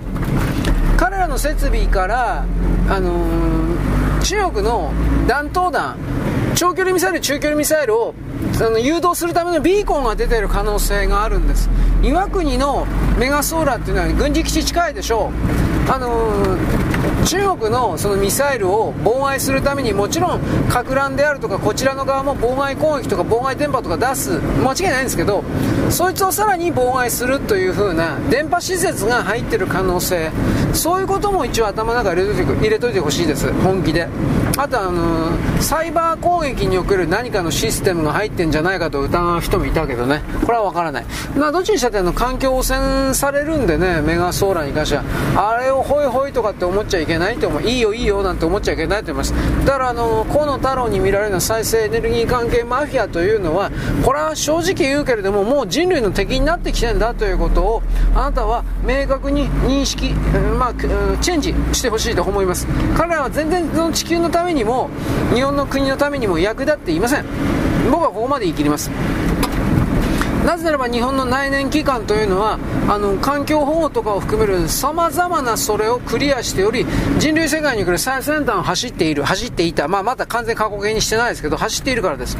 こういう自国の技術の優位性という優れた部分を見ないようにして日本悪い日本悪いっていう知的レベルが低いという後天的知遅れ。そんな人たちを前に立たせてはならんのです。はい、でですね、あの立憲民主党、なんかどこ調べたんだか忘れ私忘れちゃったんだけど、立憲民主党のですね特に若者勢力の支持率が極端に下がってるそうです。それがあのなんだったかな、直近でなんかうな丼大統うな丼大臣？うな丼食ったからどうのこうの。あの後あの後になんか支持率調査的なものやったら立憲民主党はバカ死ねみたいな。まあまあ知らねえバカなんだよこれみたいな。という風な形非常にですね支持率が下がってる。もう激減してるんだそうです、まあ、でもしょうがないよね。あれは俺もちょっと頭抱えたわ。あのあんなもん政治家のなんというか追求するようなことじゃないわ。本当に。どっかどっかクラスのね中学生か小学生のクラスで先生なんとか君なんとかの時うどうな丼食べてましたとかなんかここれと同じレベル。そんなもん政治家がやることかよ。と思うんだけど立憲民主党においてはそれが当たり前のデフォなんでしょうね。これあれ立憲民主党の中でも確か叩かれたんじゃなかったっけ？どうだったかな？ああだから本当にね国民から税金という月給をもらっていてあの質問はねえだろ。いや本当に。と思いました。ということでですね、あの次に外食産業。なんか吉野家がねいくつか今休店閉店してるそうです。あの店休んでるのと店閉じちゃったのと両方なんか同時に発生していて今なんかねゴールデンウィーク関連で、えー、人手が全然集まんなくて弱ってるっていう風な、あの安い賃金で人々を奴隷のように使ってきたことの報いなんじゃないかと僕は言います。まあ僕は別に吉野家とかああいう外食産業的なものをね否定はしないんですけどおそらくまあ数が多すぎるんだろうなということが一つ。そしてやっぱりその海外から今まではそうですねベトナムですか、まあ、ああいうことを含める外人とかあと学生ですね。そういうものを当てにしていた労働力バイトとして。というのが、まあ、ありすぎたけれどうーんまああんまり人々はそういうのは働かなくなったっていう言い方なんですかね。ちょっとこれわからないけど。だからいわゆるデフレと言われているものに関しても外食産業がいるからというそれもそれちょっと極端な暴論じゃないかなと思うんだけれどそういうことを言う人もいますね。でもでも内食つまり内側の食だったらどうだろうな。あんまりお金もあんねんじゃないかなという気もするけどまあでも俺外食なんていうのは中に何入ってるか分かんないから正直食べたくねえまあ吉野家まで疑っちゃキリがないんだけどね。そんな好きやとかなんかいろいろあるけどさ。ね、ハンバーガーとか、まあ、基本的にはあれは本部で冷凍で作って現場でチンだけど吉野家はまあ若干調調理ということでもないか、まあ、現場で温めたやつをごご飯の上にジャバジャバとか乗っけるだけで、まあ、ちょっとは料理してるという言い方ではあるけれどまあどうだろうね。ただ吉野家はやっぱりその、まあ、吉野家含めるああいう外食産業的に庶民の胃袋を満たすための手頃なあれでもありますからまあちょっと難しいですよね。あの数減らせっちゅったってそんな風には簡単にはいかないだろうし。ね。まあ僕もたまに行きますんでそうそんな風に言うんであれば。まあとにかくですねそのれは日本だけの問題じゃないと思いますよ。これからどんどんと人が減っていくという流れの中そしてあと人はあまり出なくなるのかね。僕はこの辺よく分かんない。あのーリモートとかの概念がまだ続くのかどうか。そういうのが続くと人々はやっぱりあんま外出ないとか、まあ、デリバリーの人が増え配達の人がですねそっちの忙しくなるとかそういう分析も読んだけど。あーどうかな。日本社会に送る日本人は中国人みたいにあそこまで生暗い人間になるかなとかいろんなことを思います、まあ、環境変われば変わるだろうけど果たしてそこまでいくかな。はいよろしく。ごきげんよう。現在は2023年の、えー、っとですね、5月の3日ですね、憲法記念日ですね。えー、っとね、7, 7日と8日か。7、8と岸田首相が韓国に向くと。で、なんか、村山のバカが、あのー、言った痛切なお詫びとかなんかね、うんか社会と世間の時の、あの時の、方針を、徴用工がと、徴用工なんか言いません。徴用工がどうのこうの、まあ、韓国に言いがかりのそれ、騙しなんですが、そういうことに関して日本政府はあの時の態度のままである的なことを表明する。ということで、ここからが大事。あのー、いろんな共同とかそれがね、今、今のヤン政権だったか、韓国の政権が、いろいろ徴用工がどうとかというふうなことに関して、韓国の側の動きをやっていると。100%韓国全部払わなくちゃいけないんだけど、当たり前なんだけど。だけど国内問題だから。金は全部渡してるんだから。それと違う、違うのに使ったのは俺たちは知ったことじゃないんで。で、それを、あのー、やろうとしているということに対して後押しの意味を含めてなんかどうのこうの、まあ、同性背後に米国米国がいるんですよ100%私昨日あのエマニュエル大使がどうのこうのとか言ったけどどうせ命令してるんですよ。でその流れの中で韓国は調子に乗って日本の中にまた泥棒が入り込むというこういう図式です。いつもとパターン。どうせ裏切るでしょどうせ騙されるでしょう。これ覚えておいてください。絶対に騙すでしょ徴用工がどうのこうの。何もしないでしょ韓国はおそらく。日本からそれらの動き情報を引き出させるだけ引き出させてから何もしないでしょこの徴用工がどうのこうのというのは何もしないでしょう。でヤン政権5年間か。それ終わった後あたりでまた同じことぶり返すでしょ払え払えってやるでしょ心の底まで腐ってっからまた同じことやります。だからこれはあのー、僕たちこれ覚えておいてほしい。あいつらは信用ならない。信用してはいけないし信用ならない。であいつらが僕たち日本に対して日本人は信用できないとうんぬんというのはもはや聞く価値がない。時間の無駄だしエネルギーの無駄だ。その観点で彼らを見るべきだ。我々は彼らの儒教献金に対して甘すぎた。そしてちょろすぎた。あいつらがどれだけ狡猾だと思ってんだよ。ということで我々はそのあいつらが高圧な邪悪な形で来るのであれば我々もそうしなくてはいけない。それ以上のものにならなくてはいけない。これ以上奪われたくないので。ということで、えー、まあ何にもしないでしょ。あいつらはね。どうしてあんなに約束守んないんですかね。嘘ばっかりついて。で全員が自分がないから政府の言うこととか全部丸ごと信じてるバカが多すぎる。そうじゃない理知的であろうとする韓国人というか朝鮮人も少しはいると思いたいがあんまりおらんね。あんまりおらん。でどうすんの？中国本当に今戦争の準備してるのに。また中国が戦争準備してるから韓国をこっちの側に引き寄せておきたいという米国の側の真剣な必死な思いがあるんだけどそいつに日本を利用すんなって言い方ですね。米国もまた韓国に大きく騙されている。ただそれだけ。だから韓国なんて100%中国の傀儡じゃん。でこれを言ってもですね理解できない人が多い。まあ米国としては米軍基地さえあればいいし米軍基地利権さえあればいいっていうそれはあるでしょだ民主党利権ですよね。産業兵器産業を含めて軍事産業を含めて。その利権を、うん、保持したい。だからトランプ大統領があの在韓米軍を本当に撤退しようとしていたこれを必死になって止めたというのがありますね。マティスだとかなんかエスパーだとかなんかいろいろいたけどあれ全部兵器産業の代表者であり民主党系列の人っていう言い方をします。しかし米国にはもうそんな余裕がない。どんなにかっこいいこと言ったって順次撤退せざるを得ない。最後の防衛戦が沖縄になるとか日本になる。ここまでは分かってるのに、えー、まあ、誰も、まあ、誰も責任も取りたくないからでしょうね。結局のところは。と僕はそのような理解で今の流れを見るのですが。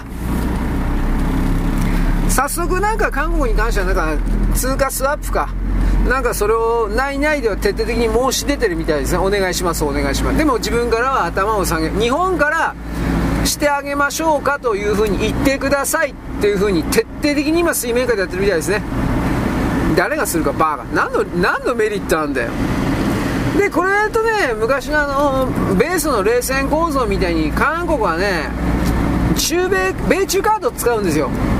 そんなに我々のことを助けないのなら我々は中国に走るぞっていう風にやってるんですよ本気で。だからもう我々はですねあそこが敵になるというふうにおいいよ。うん明日から敵な。分かったよ。とやらないといけないんです。どうもこの辺の考えが甘いなと思って。僕は今日は憲法記念日なんであえてですねえー、まあ、これ普通の俺の言い方なんだけどね。あえて厳しく。あえて厳しく。言ってみております。ね、はい、ここで精神世界の人、はい、はい、えー、っとね、精神世界の人向けの、ね、おそらく韓国の人口なんていうのは中国と同じように強烈に蒸発していくので、うん、5年10年で。10年かからないと思うけど。今た建前上7000万人いるんだったっけ？7000おらんと思うけど。6500ぐらいじゃないの？6000, 6000はあると思うけど。6500ぐらいじゃないかなと思うんだけど。これがあっという間に5年後にはまあ5000 5000万台になってるんじゃない？冗談抜きで。日本もものすごいサイズで大きさで人減ってるけど韓国の人死にはもっとすごいみたいだよ。まあもちろんワクチン。でもあいつらワクチン売ってないっていうか聞いてないはずなんだけどね。なんで死んでんのか俺は知らない、まあ、あと子供が生まれないということもあるんだろうけど。あのねそれで接種世界的な。ぶっちゃければね僕概算で電卓叩いたけど朝鮮半島と中国と中東地域でえー、合算で残って1億ぐらい。あとそれ以外は大体南半球に分布することになる。うん。なんで1億ぐらいかっていうとあのー、イルプロラシオンという星から地球にやってきた個体数が6600だったっけ？これに戻るから。この6600を8分割、7分割、8分割とか9分割やって、6億人、8億人とかにしたんでしょ？これ今、イルプロラッシュをまとめてるとか、9合してるとか、なんか分か分かってない人多いね。3分の1とか4分の1の魂を1分の1に戻すんだから、3分の1とか4分の1を殺さなきゃどうにもならんだろう。回収しなきゃどうにもならんだろう。それをやるんだよ。そしてそれがやってるっていうか、それが起きてるんだよ。から元の数に戻るしかねえんだよ。6600でこれはプレアデスであとかありとあらゆるところ。あーなんだっけ？あのガキのやつらイルプロラッションじゃなくてもよくあったよね。それもあなんだっけ？モーセか。モーゼってやつが連れてきたのはなんだっけ？3000万人ぐらいだったっけ？そんないっぱいいなかったっけ？まあとりあえずなんかあのもともとの数字あるでしょ？地球に入ってきた。全ての宇宙人が宇宙人がその元の数字に大体は戻る。ただしあの地球で輪廻転生を繰り返して地球がスタート地点ゼロ地点になってるかのような、えー、子として確立されたような魂も出てきてるから宇宙から地球に入ってきて入植してきたプラス数。これ例えば1億だとするんだったら1億プラスアルファという形でプラスアルファは出ると思う。ただしプラスアルファ出るとか言いながらそこで1に戻した1分の1に戻しても僕なんか死んだ方がいいんだみたいなことで非常にネガティブなやつもいるからプラスマイナスでどうなるかどっちが来るかわからないただこの地球という惑星に入ってきた最初の宇宙人たちの人数を大体電卓で叩いて合計をしてください。でそれが種種の数字になります基本の数字というかでそこからプラスマイナスという考え方です。それがいわゆるあの指数関数的にあのかける8だとかそんなふうにならないと思う。かける1.1とかだから本当に少ない分だと思う。僕はそれぐらいですね冷酷に見てるのでとなるとああ 7, 7億とかそんな世界かなと。5億7億ぐらいかなと一瞬思ったりもしたんですよ。でそれらにねあの補強するような情報はまだ出てるからね。だから数字は冷酷なんだけどここから目そらすやつはもう何もできない。使い物にならない。だからそういうことを含めていや僕はどうせいつも間違ってるから間違ってるからあなたはあなたで計算し直さなくちゃいけないと思うよ。思うけどタイトルにかかったやつを基本的には全部元に戻すんだというこの絶対原則から考えた方がいいと思うよ。ということだから最初に入った人数で見るの。だからいやもう一桁億でしょ。うん。いいとこ。3億とか4億とか。でそれさっき言ったプラスアルファがあるかどうか。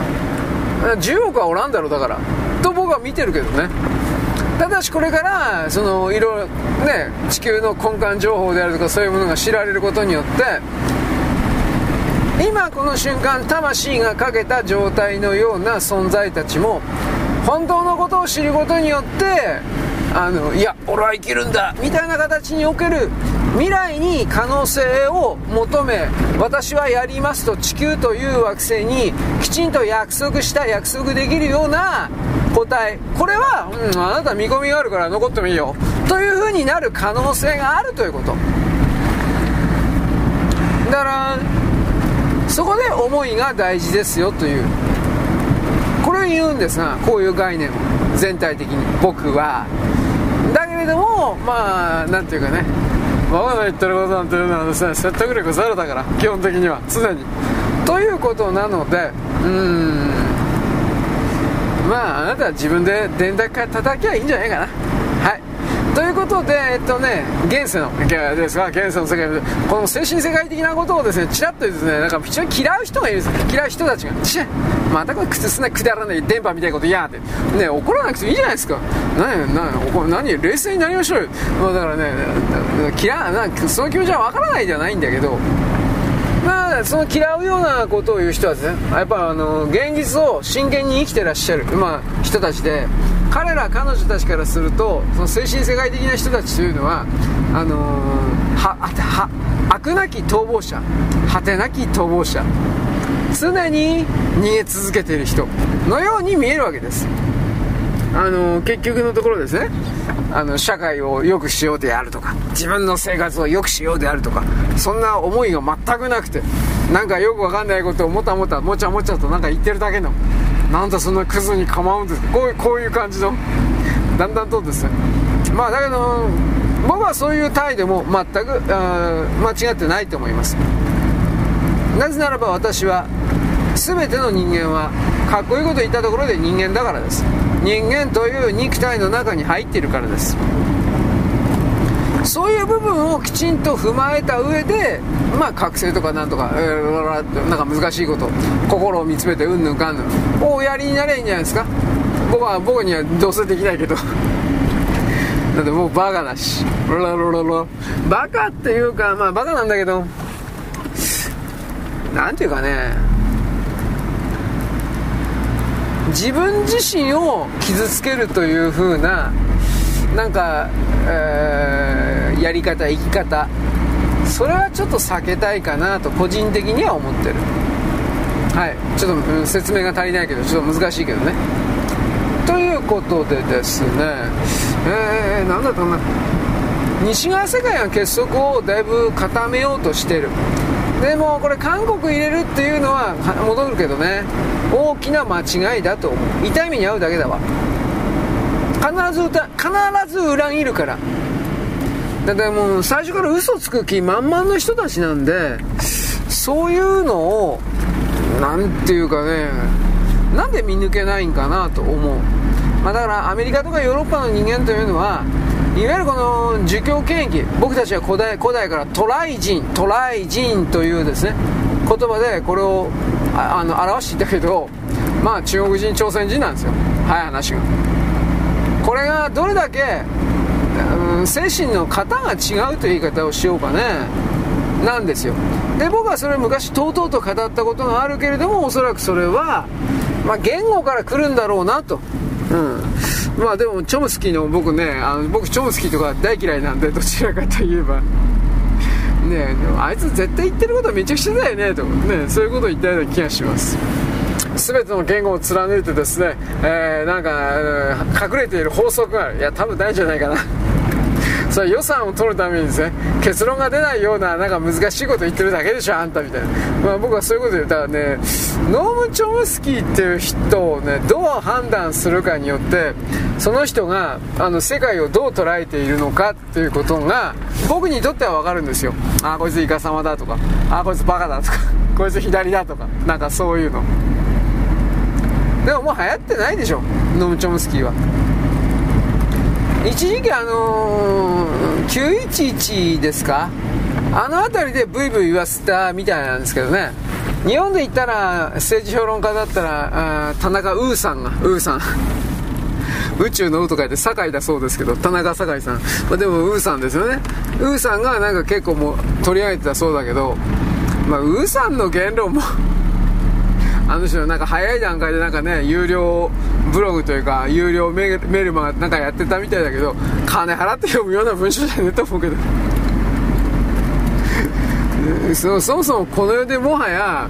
これだけスパコンだとか AI だとかいろいろ出てきた現実において金払ってまで読まなくちゃいけないような分析文章なんていうものを僕は見たことがない。うん。全部その辺の無料言論かき集めたら、ああ、こんな風になるね、という、こんな感じ。まあ、そうなったらどうでもいいんで、まあ、ウーさんって今何やってんのかなまあまあ知らんけど。でね、フィリピンとかともなんかいろいろ米軍はね連携するだとか一応発表してます果たしてどこまでできるかなとは思うけど米軍というか米国の支配層の中にはこれからも中国で儲けたいという人が山ほどいるんだけどこれ以上中国に接近し一体化してしまうとやっぱり自分たちがやばいんじゃないかと思い始めてる人の頭数が増えているという事実これは覚えておいた方がいい。これらの人々の声が政権を動かすかどうかですよね。つまりあの今この瞬間の利益は彼らにとって本当に大事だけれどもそれを追い求めるあまりいわゆる今のドル派遣ドルの派遣ですね。こいつを本気で奪われてしまったら自分たちの何もかもが終わるというさすがにそれは気づいてるんでだから反転攻勢というかやってるんだろうけど果たしてどこまでいけるかなというのがありますでね中国はね中国製造2025っていう言葉あったでしょうこれ今もちろん持ってるんだけど、だからこれが今サプライチェーンの寸断によってだいぶバックしてますけど、他にね、中国2035っていうのは確か。203中国2035計画だったか。それはね、中国という膨大な人口を抱え持つ国が内部、内需を、内需を中心とする巨大市場に中身を変身させていって、その巨大市場に諸外国の全てが中国以外の全てが経済的に依存してしまう隷属してしまうような地球人類経済体制というものを本当に構築するためにいろいろ動いているいた。これが中国これ中国製造2025じゃ中国なんとか2035なんです34 35で2035だったと思うけど。で彼らはそれにね向けて本当に動いてるわけです。だからそういう考え方も全く知らないというか知らさ知ろうとしないというかそれがどれだけ彼ら中国をですね突き上がらせるというか彼らの計画をやすやすと速やかに進ませてしまうのかということなんです。よ中国製造2025ですかこれなってたら本当にもうあの大変なことになってたと思いますよ。戦略物資を含める半導体を含めるありとあらゆるがありとあらゆるものが中国がいなければ作れない供給できないとなった時に全世界は当然ひれ伏すわけですよ中国に。でなおかつその中国に根幹部品部品戦略物資を完全に独占的に作られてしまうような世の中になってプラスアルファ市場として中国がなければ、もはや生きていけないみたいな、そういう状況になったとしたときに、西側世界どころか全ての国の世界は、これどう考えたって終わるんですよ。それを真面目にちょっとあなた、うん、まあ考えてみればどうですか中国様、中国様なんか言ってる場合じゃないんですよ、本気で。中国にしろ、韓国、朝鮮にしろですね、あの、皇帝制度という考え方、皇帝が全ての所有者であるというふうな、あれ捨てないもん。絶対に捨てない。ということは彼らを前に出すということは人類はね、中国人以外は全部奴隷になるんですよ、本気で。これどうしてわかんないのかなと思って調べないから。ネトヨレイシスとかって言われてそれでおしまいだから。知恵遅れの白痴。後天的知恵遅れ、後天的白痴。こんな簡単なことをですね、自分で考えたら誰だってわかるのに、それを調べたら、なんか悪口言われるから調べない。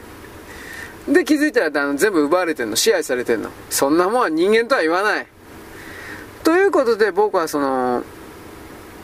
さっき韓国がどうのこうのとか言ったし、中国もそうだけど、あのシステムを抱え持ってる以上、少なくとも僕の中では、彼らを信じるところは全くない。普通の中国人も全く信じられない。右だろうが左だろうが。経済野郎だろうが自由を愛するふりをしてる。全部カバー、嘘、偽装。そこまで考えないと、彼らとは、あの、まともに付き合えない。最初から騙しに来るんだから。ということのですね、えー、考え方でいろいろと、まあ見てほしいかなと一応言いますよ。まあそれでも、ね K-POP がとか、ね韓国のダンスがみたいな、そういうバカが言うね、後を絶たないんで、うーん、魂の中の人はそういう人たちなんかもしれないですね。冗談抜きで。ということはそういう人たちをみんな死ぬんですね。僕はそういうふうに見ますけどね。あのー、さっきも言ったけど、パイトロンの機械にかかったやつを今全部その生産してるっていうか、合算合計して元の1分の1の魂に戻すっていうんだったら、本当にこれから大量の人間を殺さないと、死なせないと、そんなのできるわけないじゃん。まあそんなのできるような科学技術的なものもおそらくあるけど、それは多分今回の動きでは採用されない、使われないと僕は見ます。世の中そんなに甘くない。ということなので、えー、これからの大激変的な、人間蒸発的な、そういうことを踏まえるですね、大きな背景設定と、で、人間がですね、えー、人間の身でありながらという言い方をしますけど、それでも、同胞たる他の人間から騙し奪いというふうな、これを続けるような座標、それらの意味というか、なんかそういう感じでですね、ざっくりと考えていただきたいというか、考えてみりゃ面白いんじゃないかな。ということを僕は言うんです。はい、よろしく。ごきげんよう。